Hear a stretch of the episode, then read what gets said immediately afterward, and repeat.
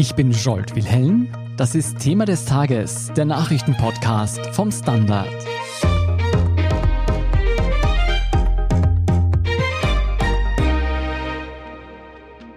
Wer wird Angela Merkel nach 16 Jahren als Kanzlerin ablösen? Das ist die Frage, die sich aktuell ganz Deutschland stellt. Und so klar das Rennen zum Start ausgesehen hat, ein Monat vor der Wahl am 26. September stehen die ursprünglichen Prognosen tatsächlich Kopf. Wie und wieso sich die favorisierte Union und die Grünen selbst demontiert haben, warum jetzt die SPD still und heimlich in die Pole Position vorgerückt ist und warum diese Wahl noch lange nicht geschlagen ist, darüber spreche ich heute mit Birgit Baumann, die für uns aus Berlin berichtet. Birgit, als der Wahlkampf in Deutschland gestartet ist, da standen die Prognosen ja noch ganz anders. Wer waren denn damals die Favoriten für das Kanzleramt und wie hat sich das bis heute gedreht? Ja, in der Tat war das vor einigen Monaten noch ganz anders alles, als es begonnen hat. Die Union lag vorne und war sehr happy darüber, weil sie ist es ja auch gewohnt. Also CDU und CSU sind ja eigentlich die stärkste Fraktion und wollen das auch wieder werden. Dann kam Annalena Baerbock dazu von den Grünen und das hat sie sehr nach vorne gepusht, diese Kanzlerkandidatur. Die Grünen kamen dann auf Platz 1 sogar zwischenzeitlich. Ja, und es schien so, als würden die beiden, Armin Laschet und Annalena Baerbock, sich das unter sich ausmachen. Und Olaf Scholz und seine SPD waren irgendwo weit hinten auf Platz drei abgeschlagen. Es gab Umfragen, da kamen sie schon gefährlich nahe an die AfD, sozusagen nach unten heran. Und niemand dachte, dass Scholz da irgendwie mitspielen würde. Hm. Und jetzt ist das alles anders? Ja, jetzt haben wir eine völlig neue Lage. Und zwar, es gibt mittlerweile eine Umfrage von Forsa, die sieht die SPD an erster Stelle. Die SPD ist zwar nicht besonders weit vorne oder mit großem Abstand, es geht nur um einen Punkt, aber immerhin, sie ist vorne. Dahinter auf Nummer zwei oder auf Platz zwei kommt die Union und dann auf Platz drei kommen die Grünen. Wie kann es denn sein, dass wir vor ein paar Monaten noch über eine potenzielle erste grüne Kanzlerin gesprochen haben und die Grünen es in den Umfragen jetzt nur noch auf Platz drei schaffen? Das fragen sich viele, nicht nur bei den Grünen. Es gab also einen sehr großen Hype, als Annalena Baerbock nominiert wurde. Es war etwas ganz Neues. Sie ist die erste Kanzlerkandidatin der Grünen. Das hat natürlich für Aufmerksamkeit gesorgt und hat sie noch einmal in die Höhe gepusht. Da war vielen schon klar, das würde vielleicht nicht zu halten sein. Es war dann auch so. Aber es kamen ja bekanntlich einige hausgemachte Fehler dazu. Also Annalena Baerbock hat vergessen, Nebeneinkünfte zu melden dem Bundestag, musste das dann nachholen. Sie hat ein Buch geschrieben, in dem viele Passagen einfach abgeschrieben wurden von anderen Quellen, ohne dass diese genannt wurden. Und sie hat dann auch noch ihren Lebenslauf immer wieder verbessern müssen. Der war etwas aufgehübscht. Ja, und all das zusammen hat dann zum Absturz geführt. Was ich mich bei diesen Vorwürfen frage, ich meine, klar stehen solche Unsauberkeiten einer Kanzlerkandidatin nicht gut, aber es ist jetzt nicht so, als hätte sie irgendwas Illegales gemacht oder Steuern hinterzogen. Ist Baerbocks Absturz wirklich nur auf diese Verfehlungen zurückzuführen oder hat sie auch sonst keinen guten Wahlkampf geführt? Ich glaube, man muss sagen, sie kam noch nicht recht dazu, überhaupt Wahlkampf zu führen. Also jetzt hat sich jetzt ein bisschen gebessert in den letzten Wochen, aber zunächst mal war sie nur mit diesen Vorwürfen konfrontiert und musste sich permanent selbst verteidigen. Ja, du hast völlig recht. Also das ist jetzt nicht so, dass da ein schweres Verbrechen begangen wurde.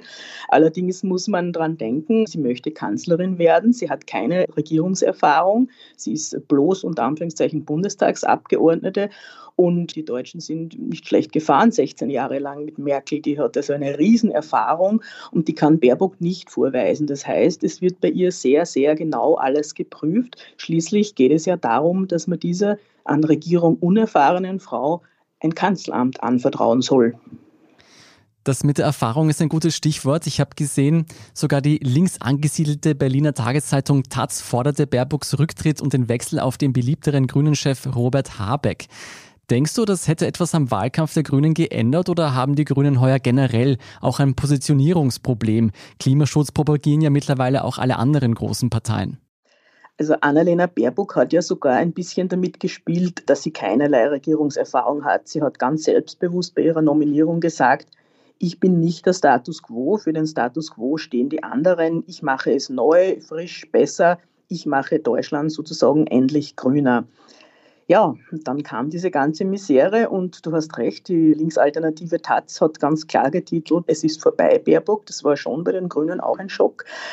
Ich weiß es nicht, ob alles anders gelaufen wäre mit Robert Habeck. Er ist natürlich keine Frau und das erschien schon zum Anfang ein Pluspunkt zu sein. Aber jetzt ist einfach Baerbock in diesem Fahrwasser so drinnen, das hat sich so verfestigt, diese ganzen Fehler, sie kommen immer wieder.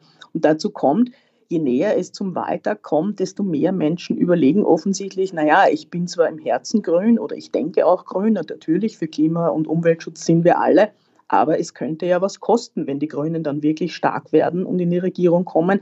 Und da überlege ich es mir vielleicht nochmal. Und mit Kosten meinst du Einschränkungen durch den Klimaschutz? Ja, genau, also höhere Benzinpreise. Man weiß auch, dass die Grünen nichts von Kurzstreckenflügen halten. Und ja gut, jetzt waren wir natürlich eh sehr eingeschränkt durch die Pandemie, aber wenn es dann darum geht, okay, ich kann jetzt nicht mehr vielleicht so gut fliegen oder ich habe einen alten Diesel möchte den behalten, kann das vielleicht auch gar nicht, dass ich mir ein neues Auto leiste, dann fängt so mancher doch zum Rechnen und zum Überlegen an und was in der Theorie gut für ihn klingt, ist dann in der Praxis vielleicht nicht mehr umzusetzen. Und ich habe auch mitbekommen, dass das letzte Wahlkampflied der Grünen, Ein schöner Land, auch nicht gerade dazu beigetragen hat, um die Positionierung und die Beliebtheit der Grünen zu fördern in diesem Wahlkampf, oder? Ja, dieses Lied ist also absolut verblüffend. Das ist ein altes Volkslied aus dem Jahr 1840 und die Grünen haben es mal kurz umgenannt. Es heißt jetzt nicht kein schöner Land, sondern ein schöner Land und sie preisen da also das ganze Land an und besetzen aber da schon Themen oder Milieus, die also stark eigentlich bei den Konservativen verortet werden. Kirche, Handwerk, Landwirtschaft. Also natürlich wählen die nicht alles schwarz, das ist schon klar, aber die Grünen versuchen sozusagen auf eine ironische Art und Weise auch diese Milieus einzufangen, weil sie natürlich wissen, sie brauchen mehr als ihre Kernwähler und Kernwählerinnen, wenn sie sehr stark werden wollen. Nur ja, es ist nicht ganz klar, ob das klappen wird mit diesem Lied. Ist die Frage, ob die Leute ihnen das abnehmen auch, ja? Ja, auch das. Dann würde ich sagen, machen wir hier kurz eine Werbeunterbrechung und schauen uns nachher die Verfehlungen der CDU und von Armin Laschet an und warum die SPD plötzlich zum Favoriten aufgestiegen ist. Bleiben Sie dran. Ein Job mit mehr Verantwortung wäre super. Ich will eine bessere Work-Life-Balance. Es muss ganz einfach Spaß machen welchen Weg Sie auch einschlagen möchten. Er beginnt bei den Stellenanzeigen im Standard. Jetzt Jobsuche starten auf Jobs der Standard.at. Dann lass uns zur CDU, CSU wechseln. Die befinden sich ja auch im Sinkflug, wie man gesehen hat. Wieso ist denn Spitzenkandidat Armin Laschet bei den Umfragen bisher so durchgefallen? Ich glaube, das kann man so salopp sagen. Die ganze Kanzlerkandidatur von Armin Laschet war von Anfang an verhunzt. Wir erinnern uns, er wurde ja nicht euphorisch nominiert und bejubelt und gefeiert von den eigenen Leuten. Er lieferte sich einen wirklich wochenlangen, sehr schweren Machtkampf mit Markus Söder aus Bayern. Das hat schon mal die ersten Spuren hinterlassen. Also er ist eigentlich schon geschwächt gestartet. Ja, und dann ging es auch nicht gut weiter. Man erinnert sich an seine Fehler. Er hat im Flutgebiet gelacht, als der Bundespräsident eine Rede hielt, eine bewegende. Kann man natürlich sagen, okay, ist dumm gelaufen, blöd passiert. Andererseits, so etwas ist natürlich nicht kanzlerwürdig. Ja, dann zündet irgendwie sein Wahlkampf nicht richtig. Er kommt nicht wirklich leidenschaftlich rüber. Man hat es gemerkt, jetzt beim Wahlkampfauftakt. Sogar Angela Merkel ist in die Bresche gesprungen. Eigentlich will sie sich heraushalten und ist schon eigentlich sehr präsidial, aber sie sagte, okay, ich rede nochmal für Armin Laschet. Markus Söder war in Berlin und der ist einfach der zündendere Redner. Das hat man wieder ganz, ganz deutlich gemerkt. Dann kursiert ein Video, da wurde Armin Laschet von einer Fokus-Reporterin gefragt, was er denn als Kanzler, was ihm denn wichtig sei, was er anders machen wolle. Und er nennt also Digitalisierung und Klimaschutz, Umwelt und sie fragt nach, ja, und was noch? Und er sagt so, ja, puh, muss man überlegen, sinngemäß.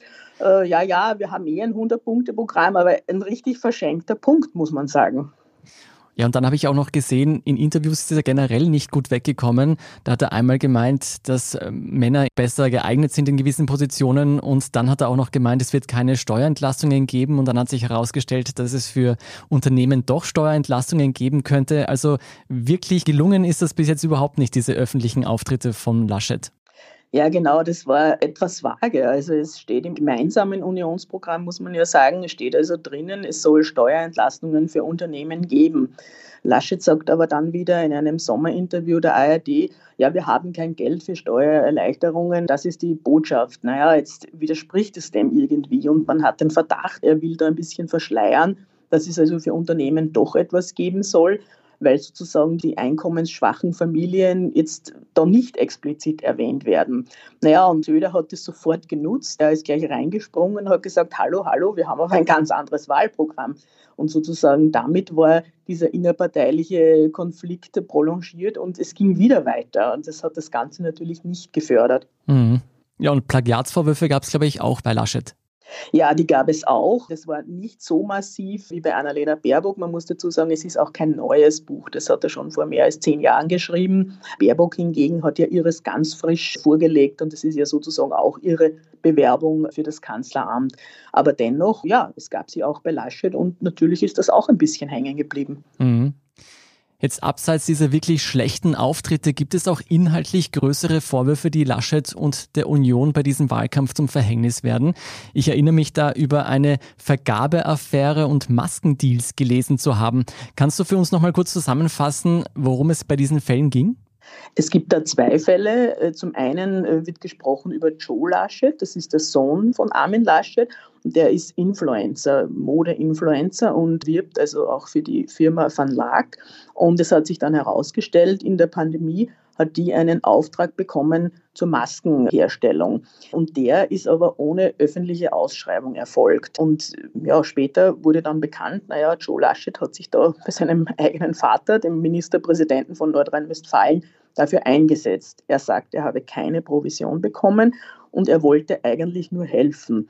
Ja, kann man sagen, okay, das war einfach Zufall oder so, aber es hat natürlich für manche Leute ein bisschen ein Geschmäckle.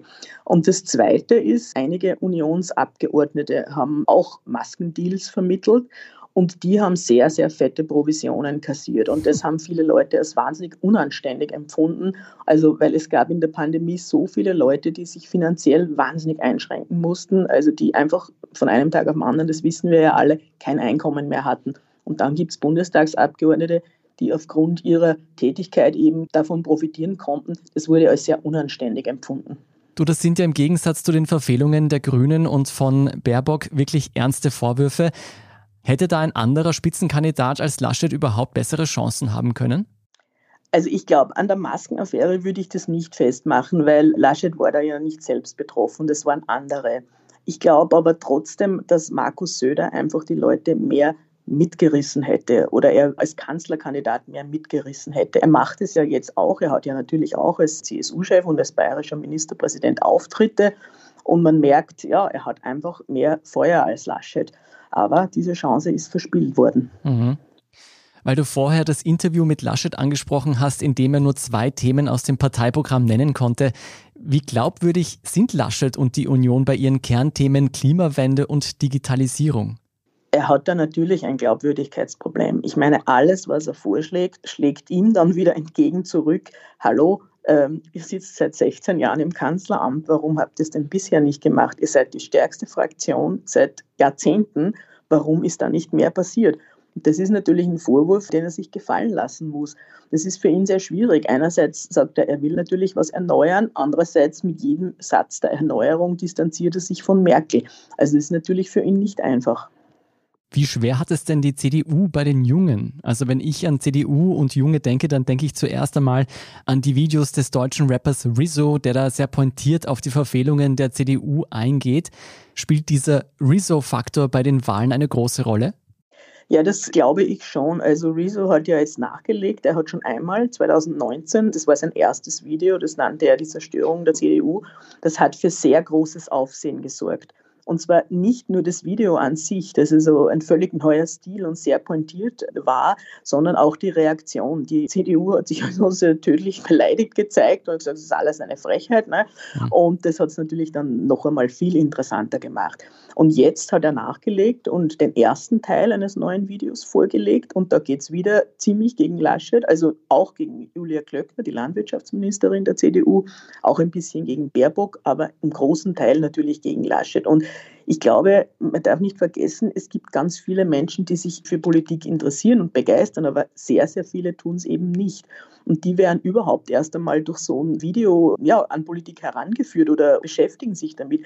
Und da hat Rezo schon einen ziemlichen Punkt gemacht und die CDU schaut nicht gut aus in diesem Video. Mhm. Was mir bei der medialen Berichterstattung über den Wahlkampf und bei den Wahlkampagnen an sich aufgefallen ist, Grüne Union schenken einander ordentlich ein, also eigentlich vor allem die Union den Grünen. Kann es sein, dass dieses Mal mehr auf Untergriffe oder gar gezieltes Dirty Campaigning gesetzt wird als in den vergangenen Jahren? Ja, das ist eine Frage, die wir uns hier in Berlin schon oft gestellt haben, weil man es natürlich aktuell immer als sehr schmutzig erlebt. Ne? Aber ich habe da auch mit Experten gesprochen und Politologen, Leuten, die sehr viele Wahlkämpfe schon beobachtet haben. Und ich muss sagen, ich gehöre ja auch schon dazu. Ich habe auch schon einige mitgemacht. Und die sagen aber, nein, es wird immer das gerade als sehr extrem angesehen, indem man drinnen steckt. Aber eigentlich ist es nicht speziell schmutzig. Dann lass uns auf den großen Profiteur dieses Zweikampfs zwischen Grün und Schwarz eingehen, nämlich Olaf Scholz und dessen SPD. Zum ersten Mal seit 15 Jahren liegt die SPD in den Umfragen wieder vor der Union auf dem ersten Platz. Ich muss ehrlich sagen, viel weiß ich über Olaf Scholz nicht und auch nicht über dessen Wahlkampf. Aber da bin ich nicht der Einzige, oder? Ja, das ist richtig. Er ist auch lange nicht so beachtet worden, weil ja alle dachten, das Rennen wird ohnehin zwischen Armin Laschet und Annalena Baerbock entschieden. Und Scholz wurde ziemlich belächelt. Also vor einem Jahr war er der Erste, der als Kanzlerkandidat einer Partei nominiert wurde. Damals lag die SPD bei irgendwie 14, 15, maximal 16 Prozent. Und selbst in der SPD war man sich nicht ganz sicher, ob man in einer solchen Situation überhaupt einen Kanzlerkandidaten ins Rennen schicken soll. Aber man hat es halt dann gemacht. Mittlerweile hat sich die Lage wirklich verändert und Scholz liegt jetzt in einer Umfrage an erster Stelle. Sag mal, hat Scholz, außer dass er die Füße stillhalten kann, auch echte Qualitäten, die ihn jetzt zum Favoriten machen? Aus seiner Sicht schon. Er, betont, wo immer er hinkommt, seine Erfahrung. Er verweist auch immer wieder auf seine langjährige Regierungserfahrung. Er war schon Arbeitsminister, er ist jetzt Finanzminister, er ist Vizekanzler, er war jahrelang Hamburger Bürgermeister. Damals hat er auch sehr gute Wahlergebnisse erzielt.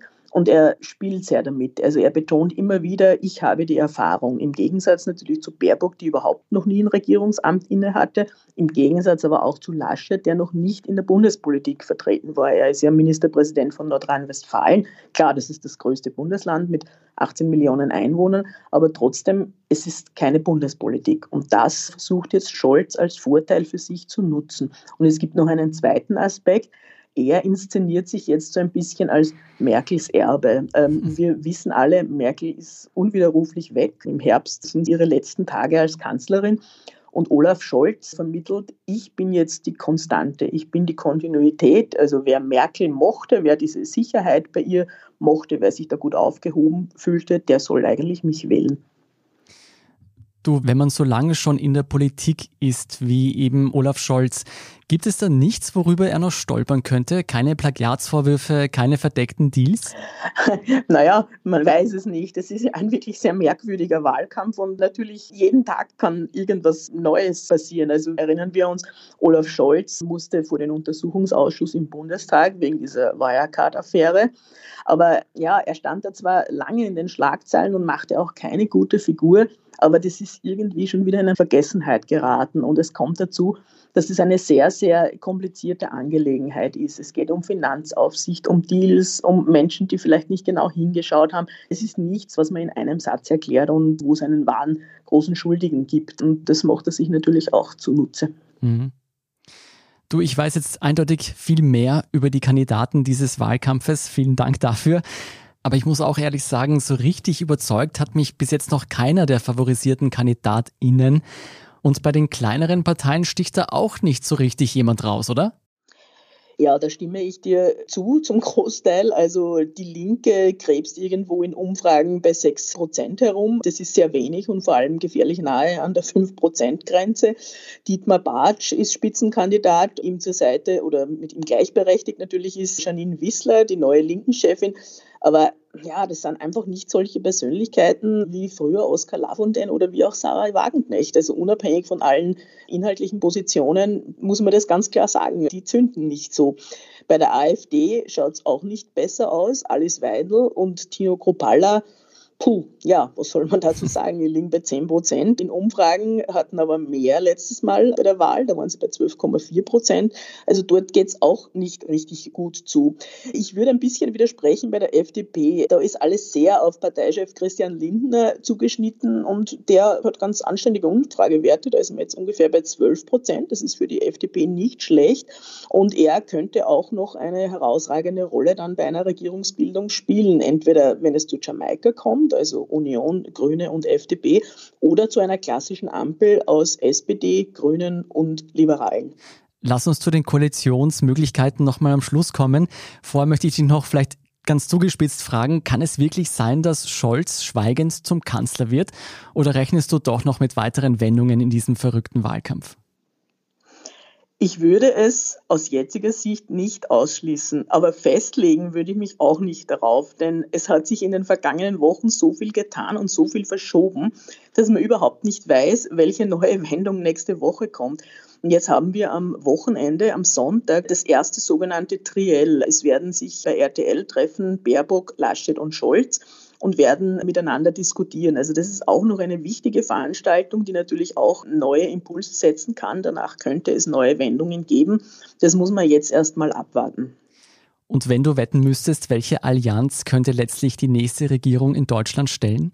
Ich traue mich nicht wetten. Das muss ich ganz offen sagen. Ich weiß es nicht. Aber ich glaube, man kann sagen, wir wissen alle, was es nicht geben soll. Es soll nicht eine Neuauflage der Großen Koalition geben. Die ist in Deutschland traditionell eher unbeliebt.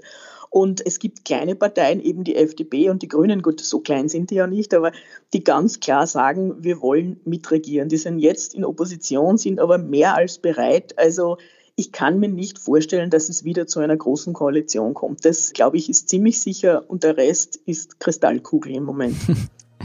Da bin ich schon sehr gespannt, welche Wendungen dieser Wahlkampf noch nehmen wird. Vielen Dank, Birgit Baumann, für diese Einschätzung. Sehr gerne. Danke und tschüss. Wir sind gleich zurück. Guten Tag, mein Name ist Oskar Bonner. Ich habe den Standard gegründet, weil es damals einfach keine unabhängige liberale Qualitätszeitung gab. Guten Tag, mein Name ist Anna Haber und ich lese den Standard, weil er genau das noch immer ist. Und das ist heute so wichtig wie damals. Der Standard, der Haltung gewidmet. Und hier ist, was Sie heute sonst noch wissen müssen. Erstens, die USA warnen vor akuter Terrorgefahr in Afghanistans Hauptstadt Kabul. Denn die Sicherheitslage rund um den Flughafen spitzt sich wenige Tage vor dem angekündigten Ende der militärisch gesicherten Evakuierung erheblich zu. Die US-Botschaft empfiehlt US-Bürgern derzeit nicht zum Flughafen zu reisen und die Tore des Flughafens zu meiden. Auch Großbritannien, Australien und Deutschland warnten ihre Staatsbürger. Gleichzeitig schwindet die Zeit für Evakuierungen. Zweitens, braucht es mehr Druck auf Arbeitslose, damit sie eher bereit sind, Jobs anzunehmen? Rund um diese Frage hat sich eine erneute Debatte entzündet. AMS-Chef Johannes Kopf hat sich in einem Interview mit den oberösterreichischen Nachrichten dafür ausgesprochen, die Zuverdienstmöglichkeiten für Arbeitslose einzuschränken. Derzeit ist ein Zuverdienst von 475 Euro im Monat erlaubt, also unterhalb der Geringfügigkeitsgrenze. Ob es dazu kommt, ist jedoch fraglich, denn die Grünen lehnen den Vorstoß des AMF-Chefs ab. Das würde nur das Armutsrisiko bei Arbeitslosen erhöhen. Kritik kommt auch von der Arbeiterkammer. Und drittens, SARS-CoV-2 hat für die schwerste globale Gesundheitskrise seit über 100 Jahren gesorgt. Zwar ist der Wissenschaft in Rekordtempo gelungen, wirksame Impfungen gegen das neue Virus zu entwickeln, doch mehr als 20 Monate nach den ersten dokumentierten Ansteckungsfällen tappt die Wissenschaft weiterhin im Dunkeln darüber, wie das verheerende Virus in die Menschenwelt gekommen ist. Und jetzt ist klar, auch der US-Geheimdienstbericht der US-Präsident Joe Biden seit Dienstag vorliegt und nach wie vor unter Verschluss ist, dürfte laut Medienberichten nur wenige neue Erkenntnisse liefern, zumal der Bericht eilig in nur 90 Tagen erstellt wurde. Fast zeitgleich mahnten am Mittwoch elf internationale Experten im Wissenschaftsmagazin Nature umgekehrt zur Eile. Es werde mit jedem Tag schwieriger, konkrete Beweise für den Ursprung des Virus zu finden. Mehr zu den Theorien rund um den Ursprung des Virus und die weiteren News zum aktuellen Weltgeschehen finden Sie wie immer auf der Standard.at. Um keine Folge von Thema des Tages zu verpassen, abonnieren Sie uns bei Apple Podcasts oder Spotify. Helfen können Sie uns mit einer netten Rezension oder einer 5-Sterne-Bewertung und wenn Sie uns über Apple Podcasts hören, mit einem der Standard Podcast Premium Abo. Für 3,99 Euro im Monat unterstützen Sie direkt unsere Arbeit und hören alle aktuellen und künftigen Folgen von Thema des Tages und von unserem Schwester-Podcast Besser Leben ohne Werbung. Außerdem freuen wir uns immer über Verbesserungsvorschläge und Themenideen, die Sie uns am besten an podcast.derstandard.at schicken. Vielen Dank für Ihre Unterstützung. Ich bin Scholt Wilhelm. Baba und bis zum nächsten Mal.